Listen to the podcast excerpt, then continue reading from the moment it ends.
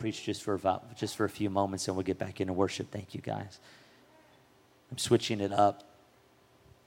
Stay standing. Let's read read and, and I'm just going to read it so you can just listen to it. Ezekiel 37. It says, The hand of the Lord was upon me, and he brought me out in the midst of the Lord, and in the midst, brought me out in the spirit of the Lord, and sent me down the middle of the valley, and it was full of bones. Somebody say, bones. He led me around among them, and behold, there were very many on the surface of the valley, and behold, they were very dry. Somebody say, very dry. And he said to me, Son of man, can these bones live? And I answered, Oh Lord, you know. Somebody say, Lord, you know. Then he said to me, Prophesy over these bones and say to them, O dry bones, hear the word of the Lord. Thus says the Lord to these bones, Behold, I will cause you, watch me, watch, watch, watch what God is saying.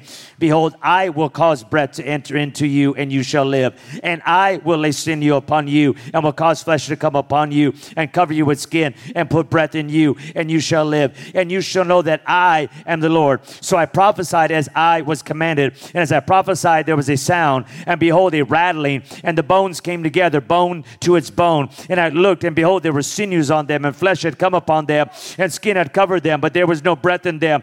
Then he said to me, Prophesy to the breath, prophesy, Son of Man, and say to the breath, Thus says the Lord God, Come from the four winds, O breath, and breathe on these slain that they may live. So watch. So I prophesied as he commanded me, and the breath came into them, and they lived and stood on their feet. Come on, an exceedingly great army. Then he said to me, Son of man, these are the bones of the whole house of Israel. Behold, they say, Our bones are dried up, and our hope is lost.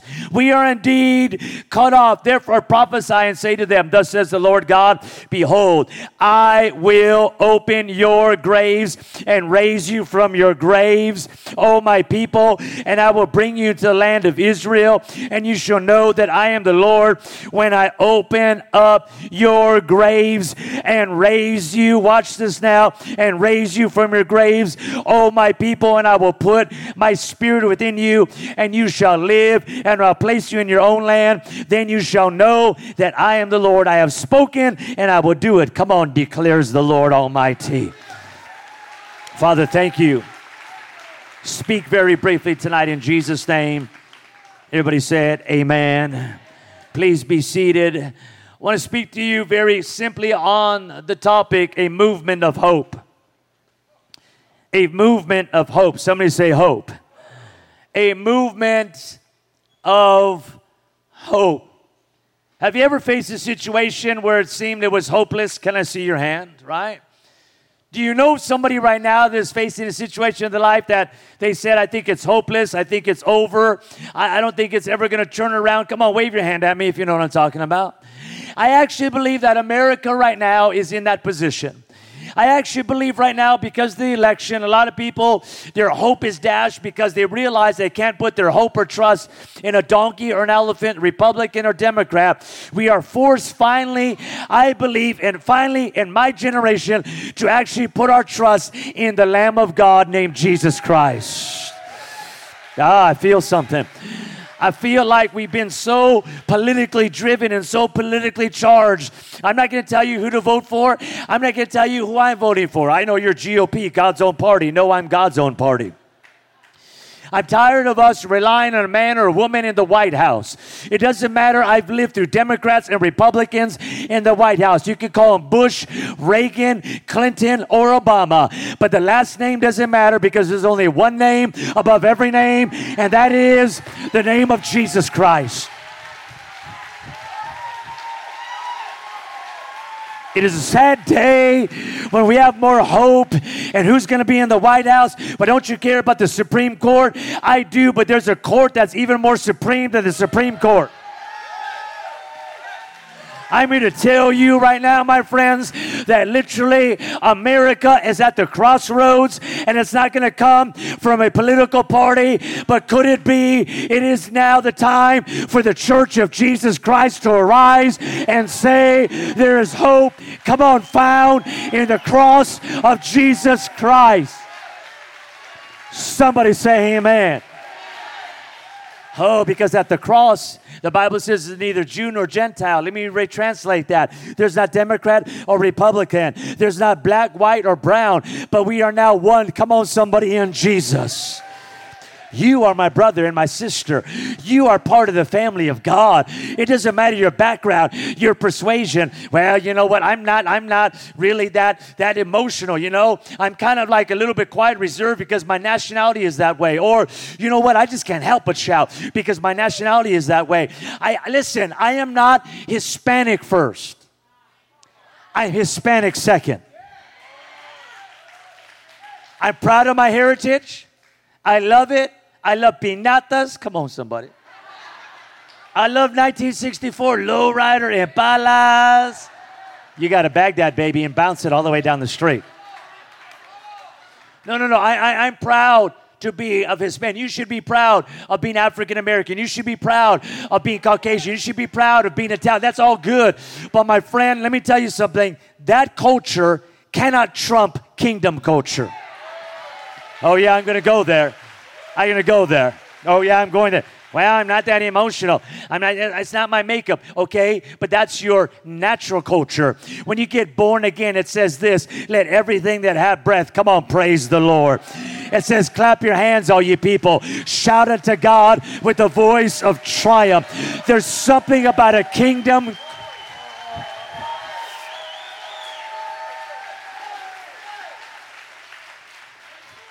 Because when you clap and you shout and you worship, you give the devil a nightmare. Because when God's people begin to worship, he remembers what he had and he remembers what he lost, and he cannot stand it that we are now elevated above the angels. We are now elevated and we have the opportunity to worship God. And when we worship God, his presence comes, and when his presence comes, anything could happen. That's why I'm addicted I'm addicted to worship. I'm addicted. I always have my headphones on. I have my headphones on in the plane. I have my headphones on when I'm driving, one ear only, because it's illegal in the state of California to have both. But when I cross over to Nevada, boom, they both go in, somebody. You know what I'm talking? I know the rules. I keep the rules. Amen. I listen to me. If we do not understand the kingdom, we will not see kingdom expression.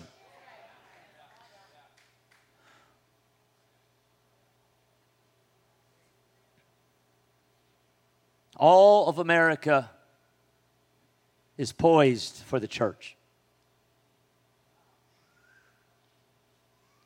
November 8th is going to be a very, very incredible day in America history. I don't have to prophesy, but I can tell you it's either going to be a he or a she. Went that deep right there, wasn't it? Well, you know, if Clinton wins, you know, if Trump wins, I mean, all the women working in the White House got to be careful about that man. I'm glad people don't know all my stuff. We got to be careful about throwing stones because everybody's got flaws.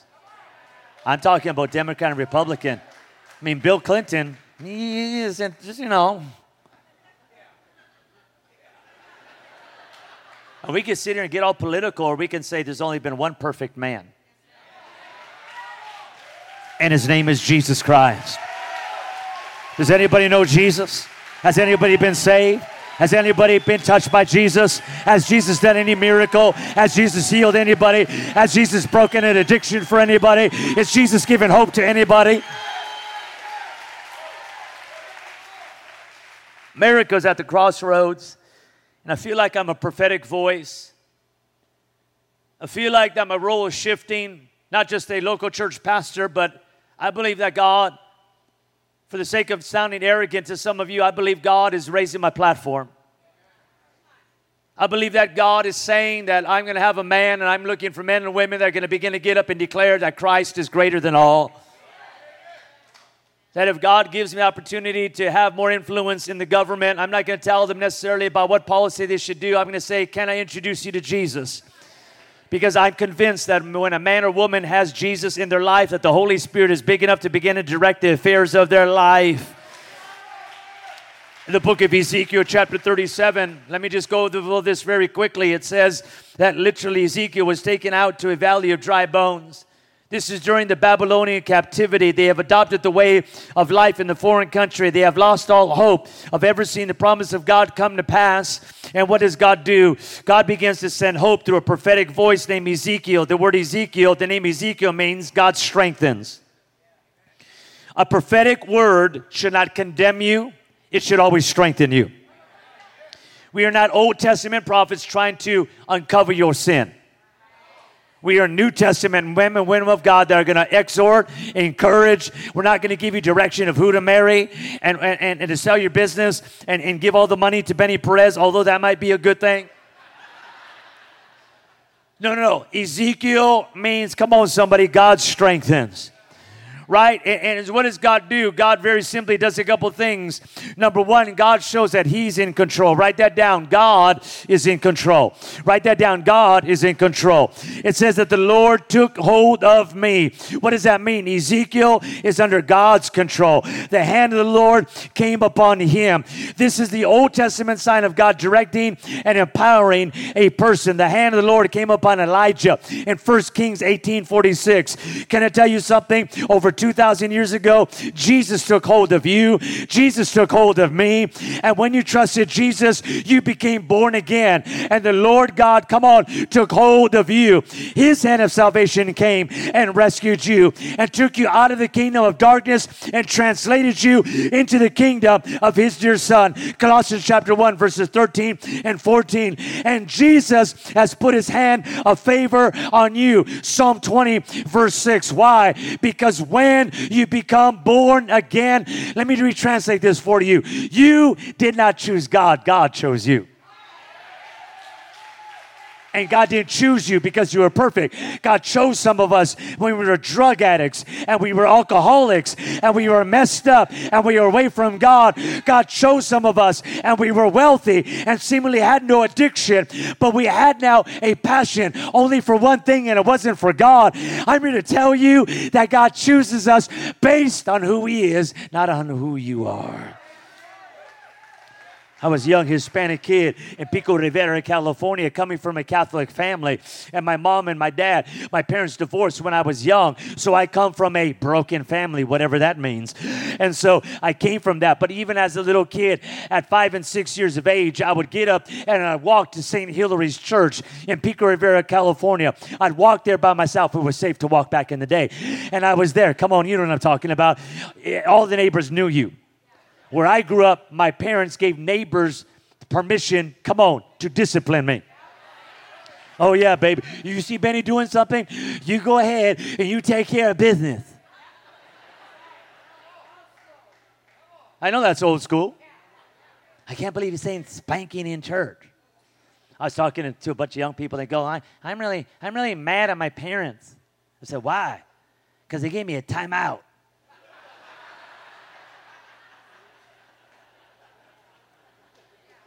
They took my PS4 away. They took my took my Xbox away, took my phone away, took everything away. I hate timeouts. I said to this person, "Shut up."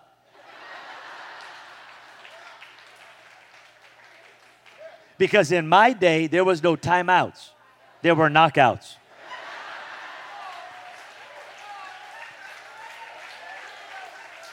I'm not espousing child abuse. Please hear me.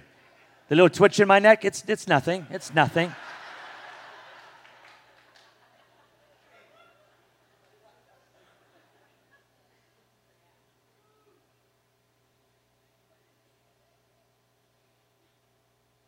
Little Benny Perez at six years of age, going to Catholic church, walking and getting the holy water and putting it on me, kneeling and going up to the priest and taking the first Holy Communion. I had this desire to know God. Because my parents were divorced, they would not let, allow me in Catholic school.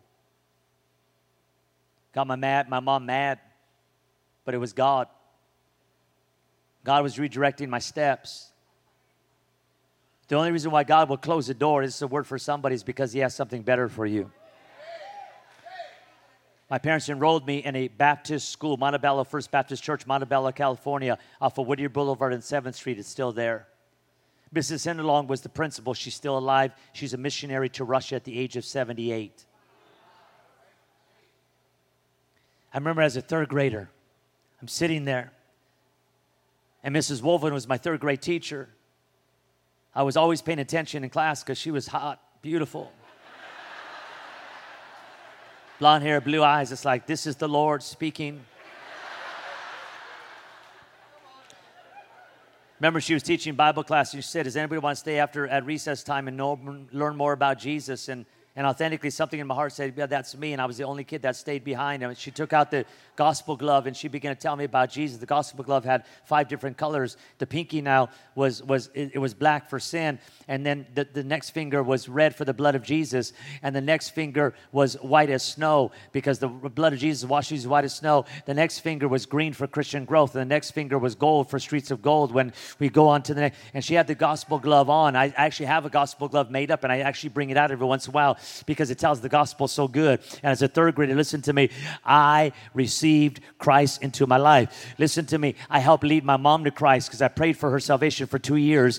Three years later, I prayed, and my stepdad, who's really my dad, who raised me all my life, most of my life, he accepted Christ as a fifth, as a, as a, as a, as a, uh, a sixth grader. And then my brother, my brother got saved. Come on, my sisters got saved. Come on, my aunts and uncles got saved. Come on, my grandparents got saved because the hand of the Lord, come on, somebody came came upon me. Oh, I got to tell, I got to preach it a little bit. Listen to me. Listen to me.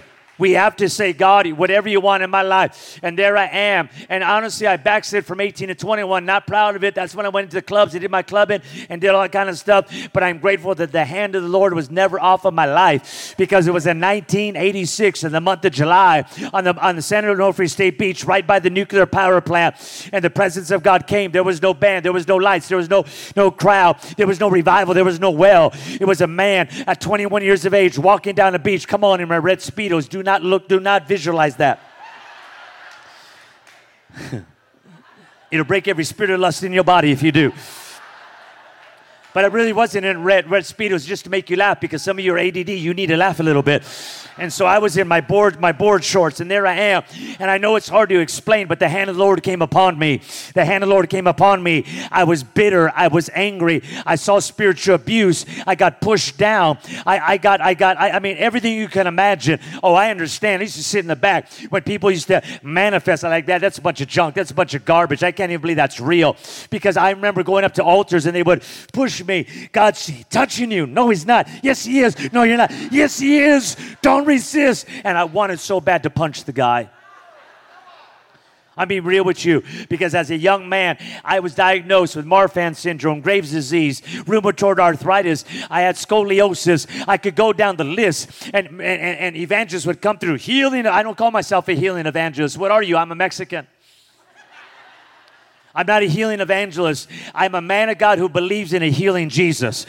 I, am a man of God who believes that the power of God still flows for all who believe. I'm not that special. I just want to believe.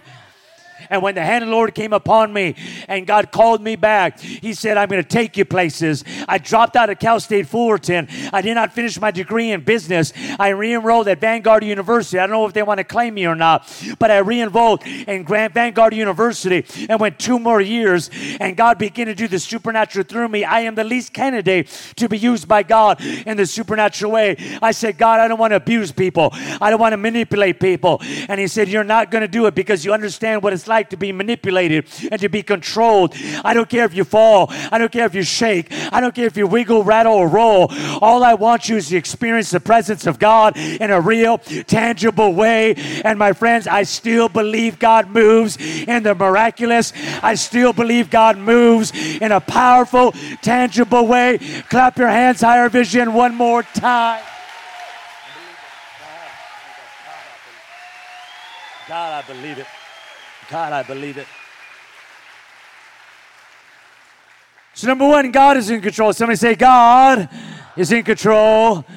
Number two, he was led by the Spirit. It says the Spirit moved him. The Spirit of God came and changed his location and his direction. The Holy Spirit moved him to a place where he could bring change.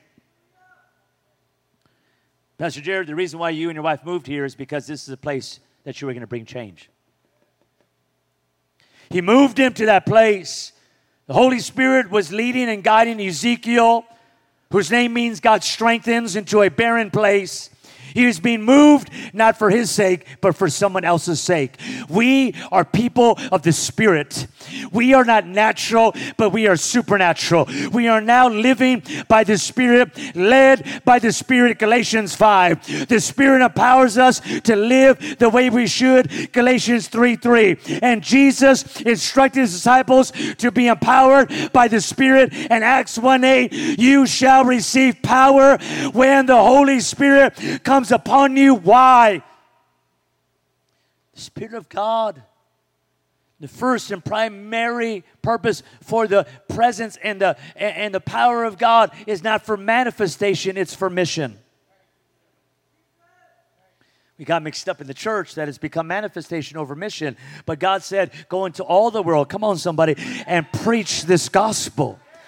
And these signs shall follow them that would believe. Quit following signs when signs should be following you. Well, you know, you know, such and such a church doesn't have the Holy Ghost. And, and if you really want the Holy Spirit, you need to go so and so, and you need to show up at so and so, and go into so and so. And you know what I got to say about so and so? I'm going to tell you. I know you're not asking, but I'm going to tell you. Anytime that kind of stuff is told to you, it's demonic because the intention is to pit one church against another. And God doesn't like it when we cannibalize his body. I'm going to drop some bombs right now, whether you say amen or not. So people come to me and they say, Man, your church has so much Holy Spirit activity in Las Vegas. And you know, such and such a church, man, the reason why I left there is because I don't feel the Spirit. And I stop them. I say, that pastor is my friend. That pastor is my friend. And I've learned this, I've been around this long enough. If you talk about another pastor and about his church to me, eventually you'll talk about me to somebody else. We are people of the Spirit. See, some people haven't tapped into, understand it all, but everybody who is born again, come on, is born of the Spirit.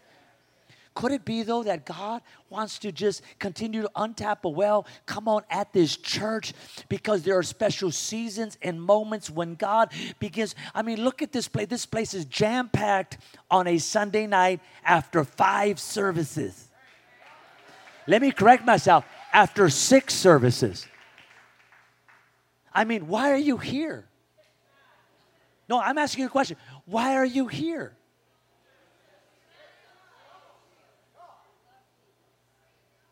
Well, you can love Jesus at home.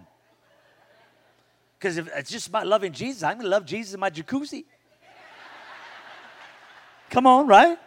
I'm going to love Jesus on the golf course four hours a day. What you don't know is you think you're actually here because of your own God put it in your heart to be here. The reason why is he says, because if two or three are gathered in my name. Come on, somebody, there I am in the midst. Number three, write this down and we're done. The Spirit puts him into a hopeless place. He took him to a valley full of dry bones, and they were completely dry. They had been in that condition for a long time. The condition of the bones is a result of the environment they were in. I do not put you down for losing hope because the environment you in has sucked the hope out of you. I, I don't put you down because you've lost faith in Christ because the environment you in lost uh, uh, caused you to lose your hope in Christ. Some of you, you've seen abuse in spiritual things. I don't, I, I don't judge you because you're not into the supernatural or anything like that. Because the environment that you're in begin now to shape how you process things. But God asks this question Can these bones become living people again? And Ezekiel's response is God, you can do anything. God, you know. Listen to me. When we find ourselves in a hopeless place, is when we need to turn to God and say, God, you know if this can happen. God, you know. God, with you, come on, somebody, all things are possible. God, you know. And so, what does God say? God says, okay, if you believe that I know, then you need to do one thing. And He commanded him to speak to the bones, speak to the dry bones. Breath is coming to you, and it's going to make you live again. He's going to put flesh and muscle and skin on you again. God said He would do it. Notice how many times He said in the text, I will, I will, I will, I will. Our responsibility is to speak what God has spoken already. He said, Speak the word of God over dead situations. Speak the word of God, come on, over hopeless situations. I believe we need to speak to our dry bones. Speak to your marriage. Marriage, live again. Speak to your health. Body, live again. Speak to your kids. Kids, live again. Speak to Valencia. Live again. Speak to Santa Paula. Live again. Speak to Southern California. Revival is here again. We need to speak what God has said. Notice what happens when we speak the Word of God and we live according to the Word of God. What happens? Order is established, bone to bone. When we speak and believe and act on God's Word, divine order begins to happen.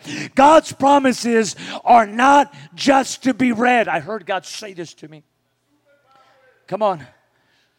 Quit reading the promises of God only. They were not just to be read, they were there to be declared.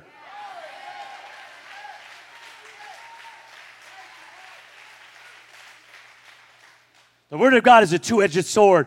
The first edge is when God speaks the Word. But when you speak the Word that He has spoken, it becomes a two edged sword.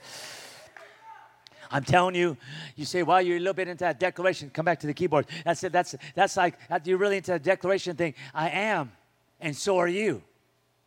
You know what I'm talking about. Like, ooh, you got a bed. Ooh, man, it's going to be a bad day.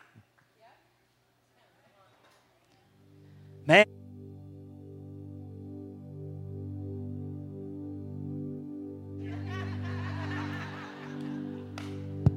I'm going to get the flu this year. You know, people always say that. Somebody told me, Are you going to get your flu shot? Nope. So you expect to get the flu? Nope. I just, no, no.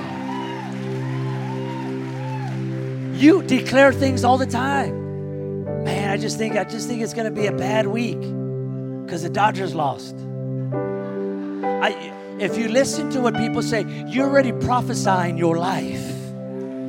What would it be like that you got up in the morning and say, you know what? This is the day the Lord has made. I will rejoice and be glad in it.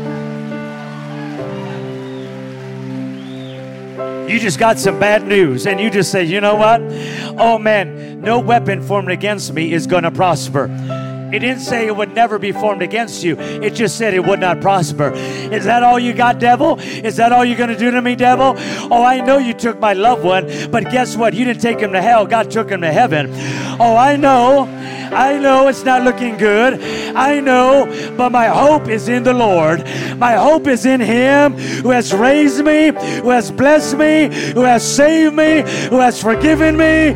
I, what would happen if you were God strengthens and you came along? And I keep telling Pastor Jared, Pastor Jared, I'm proud of you. Pastor Jared, you you, you've been used by God to create an atmosphere where that's happening. And friends, I'm here to tell you, I'm here to tell, I don't even know if we should go tomorrow or not, but I just, okay, we're not going to go tomorrow then. How many of you would go one more night and press into God? How many would invite at least one person?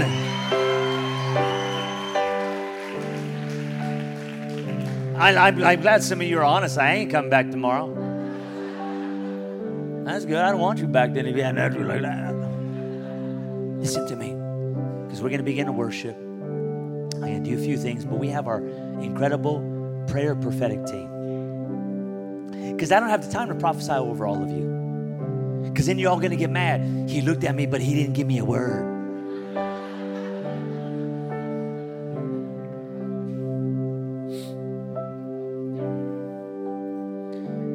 prophesy to the wind. I want to prophesy to the north, the south, the east, and the west. I want to prophesy that revival has broken loose.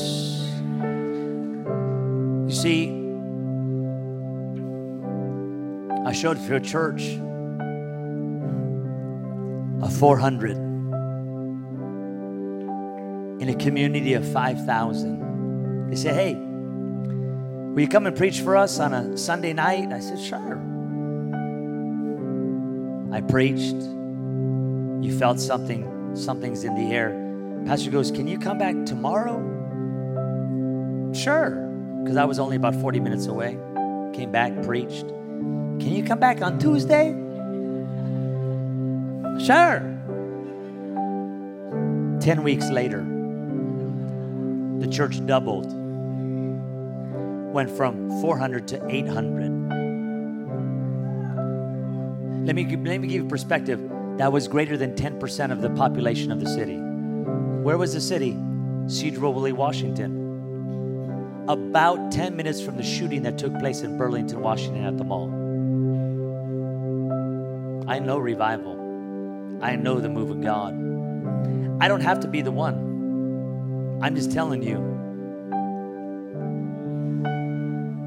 He's here. He's here.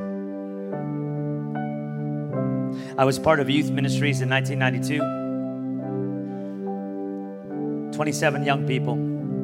We prayed.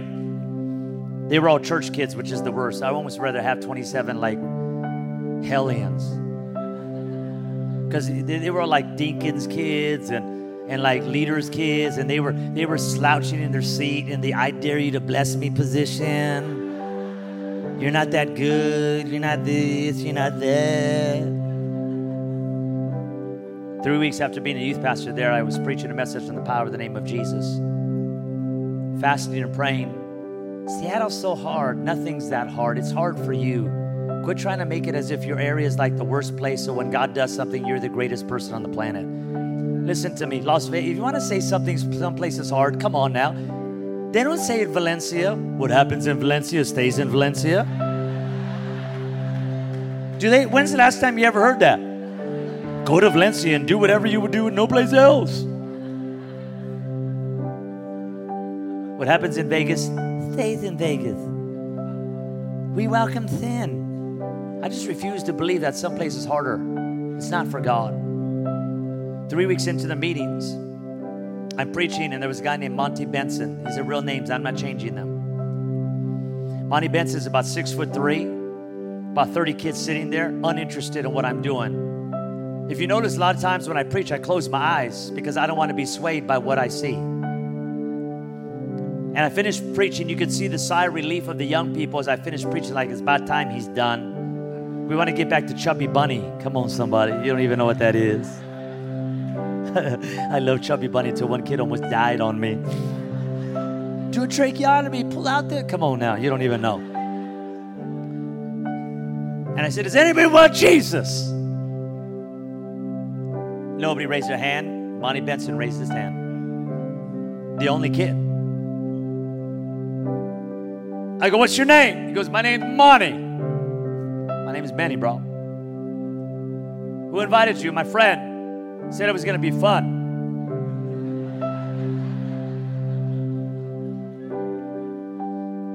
He said, but as you were talking, I felt like you actually knew the person you were talking about. I'm asking him just in front of everyone, what's your background? He goes, I've been in Mormonism, Taoism. I've been into uh, uh, occultics. I mean, he starts naming all this stuff. He says, and I haven't found what I'm looking for. And I still have. Some of you are listening to too much Christian music.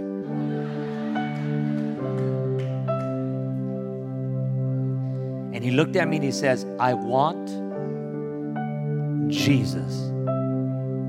I said, get out of your seat and come down here right now. He came out of his seat, he's standing. Now all the young people were from not there, they were came from the I dare you to bless me position to is this really gonna happen position? Because they knew Monty Benson. I said, Monty, you're going to receive Christ. You're going to ask Him to forgive you your sin. You're going to turn to Jesus and receive by grace through faith. Come on, the, the salvation of Jesus Christ. Are you ready? He goes, Yes. He receives Christ. And then he had the audacity to say this to me. He says, But I want that power that you were talking about. You tell me about power. I want that power. I said, Monty, you don't want it. He goes, Yes, I do. I said, Okay, lift your hand towards heaven. Now the kids are like on the edge of their seat. I said, Monty, I'm going to pray the Holy Spirit comes and fills you right now. He didn't know what that meant.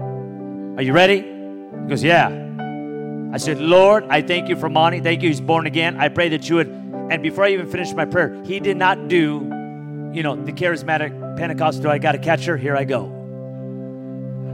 There's nothing wrong with people falling out like that. I, I, it's all cool. It's as if he had a, you had a rope and he let you let go of the rope and he literally collapses in a, a, a, a heap, hits the floor, speaking in tongues.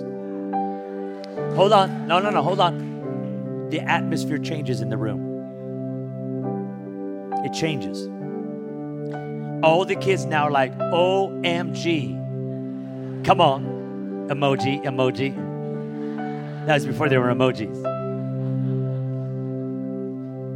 One kid gets up and starts walking. Derek Chilson to the front. True story. Comes walking to the front. Power God hits him. He collapses. All of a sudden, these kids start coming to the altar. They're collapsing everywhere. It's 8:45 at night, and the parents are kind of looking. Where are all the young people? Because they couldn't see them. They thought I had kidnapped everybody parents started coming into the to the little small youth auditorium that we had beneath the the, the, the, the, the offices. And they came in and all they saw was their kids on their faces crying out to god. And that service went on to about 9.15 9.30 so we went we went we had about 30 some kids. All of a sudden now monty benson goes back to marysville pilchuck high school. Derek chilson goes back to marysville pilchuck high school. They begin to tell them jesus is on the move. Jesus did this. Jesus did that. It began to spread like wildfire. And then guess what happened my friend. That group went from 30 the very next day, the very next week on a Wednesday, we had 70. And now we're packing out that place. And now all of a sudden, God starts saving young people. God starts doing radical things in young people's lives. Signs and wonders begin to follow them that believe. And kids were getting healed, kids were getting delivered. Things begin to happen. It began to spread like wildfire. The next weekend, we broke past 100 and we kept growing. We kept growing. We were at 400 young people. And it was amazing what God was doing. I remember that there was a warlock and he came into the building with his little sidekick, Junior Warlock. And they came in dressed all in black, slick black hair, white face back in the day. And my youth workers came up to me and they said, Oh my goodness, the most powerful warlock in Arlington, Washington is here. What do we do? I guess he's not that powerful. Arlington's a really small town. I would be worried if it's Seattle, but it's Arlington. I said, and I said to him, I said, why are you worried? Well, what is he going to do? It doesn't matter because he came into the right place. Because Jesus will save and Jesus will deliver any warlock, any witch, any occultic person. Our God is still more powerful. That little warlock, that little warlock kid he began doing worship. He began to do his incantation. And God, on his truth, all of a sudden light bulbs begin to burst in the auditorium. And people are like, ah, and I'm like, that's all you got? Little 40 watt light bulb, that's all you got? I looked at my worship leader, Scott Ledger, who ended up going to lead worship for Ed Young in Dallas, Texas. I said, I went to Scott. This is back in the grunge day. Come on, you know I'm talking about Nirvana. He's back, he's got that look. I said, take it up another notch. And there, there is Scott. He's going, and we're 400 kids are drowning that kid out. And I said, take him out. And when, when my, my guys went back there to take him out, this 15 year old scrawny little kid was throwing them against the wall like they're dolls. He had supernatural power. I walked up to the kid because he was throwing people around like rag dolls. I said, We're not going to do this. I looked at him. I said, In the name of Jesus, I render you powerless. I took him by the elbow, walked him out of the auditorium, and his little henchman, his little junior warlock, bad disciple, he ran. I should call you Peter. Watch this now. Choose. I don't know why I'm going down this road, but we're going to get back into worship. And, and I look at the guy and I go, Jesus loves you. Seattle, Washington, barren, dry, no revival. Telling me all this stuff, why it's not going to happen. And I refuse to believe the word of man over the word of the Lord. I looked at this little warlock and he's, he's cursing me. He says, I curse you, Benny Perez. I curse the youth ministries. And within a matter of months, you will be leaving this place and this thing will shut down. I said, Yo, bro, I wouldn't do that if I were you. I said, Jesus loves you. And this is what he says. He said, Jesus doesn't love me. Just like that. And he, I don't know why you, you like, it's like, dude, you, you got a loogie. What do you have? I don't understand. Why can't you just talk normal? Just talk normal.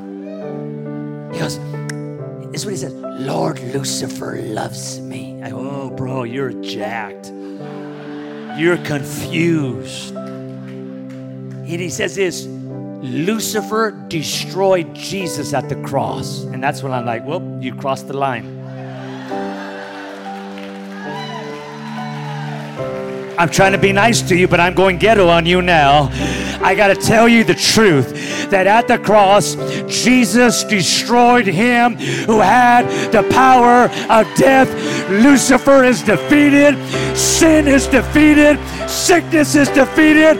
Oh, Jesus, live.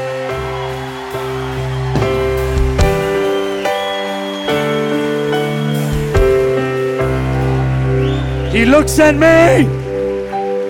I never forget this. He says, he says, we'll see. And with this big old trench coat, he went and ran into the night. Four months later, our youth ministries went from 400 to 600. The revival didn't stop for six years. Six, come on, somebody. Six. You don't believe it? Get out your phone and Google Marysville, Marysville, Washington revival. Google it because everything on Google is true. Lift your hands, we're done. Prayer team, get ready in just a moment. We say we're going from 6 to 8:30. So I feel him. Can you open your eyes for a second? I don't need to preach tomorrow. Pastor Jared can preach tomorrow. I don't care. I've been away from my kids since Monday. I saw them for three hours on Thursday. Why would you want to do another night? Because I told my wife, I have not felt what I felt since the Marysville days. No, don't clap. I know that's hard for you to contextualize because you don't know, my background. We're in a move of God in Vegas, there's no question about it, but it's different. There's something different here. I'm an outsider, I'm not an insider. I love your pastor. I'll almost do anything for him and his wife, I really will. I sense something divine. It's not about Benny Perez. I asked some of you to even Twitter about me. You didn't even Twitter anything about me. So it's not about Benny Perez. I hate you, but I love you. I hate you, but I love you. I have to love you, but I don't want to. Listen to me. What would you do to be a part of a revival that would see the lost saved? To see the dead come back to life again? To be a part of a generation that says dry bones live again? So I declare with your pastor dry bones live again. Dry bones, live again.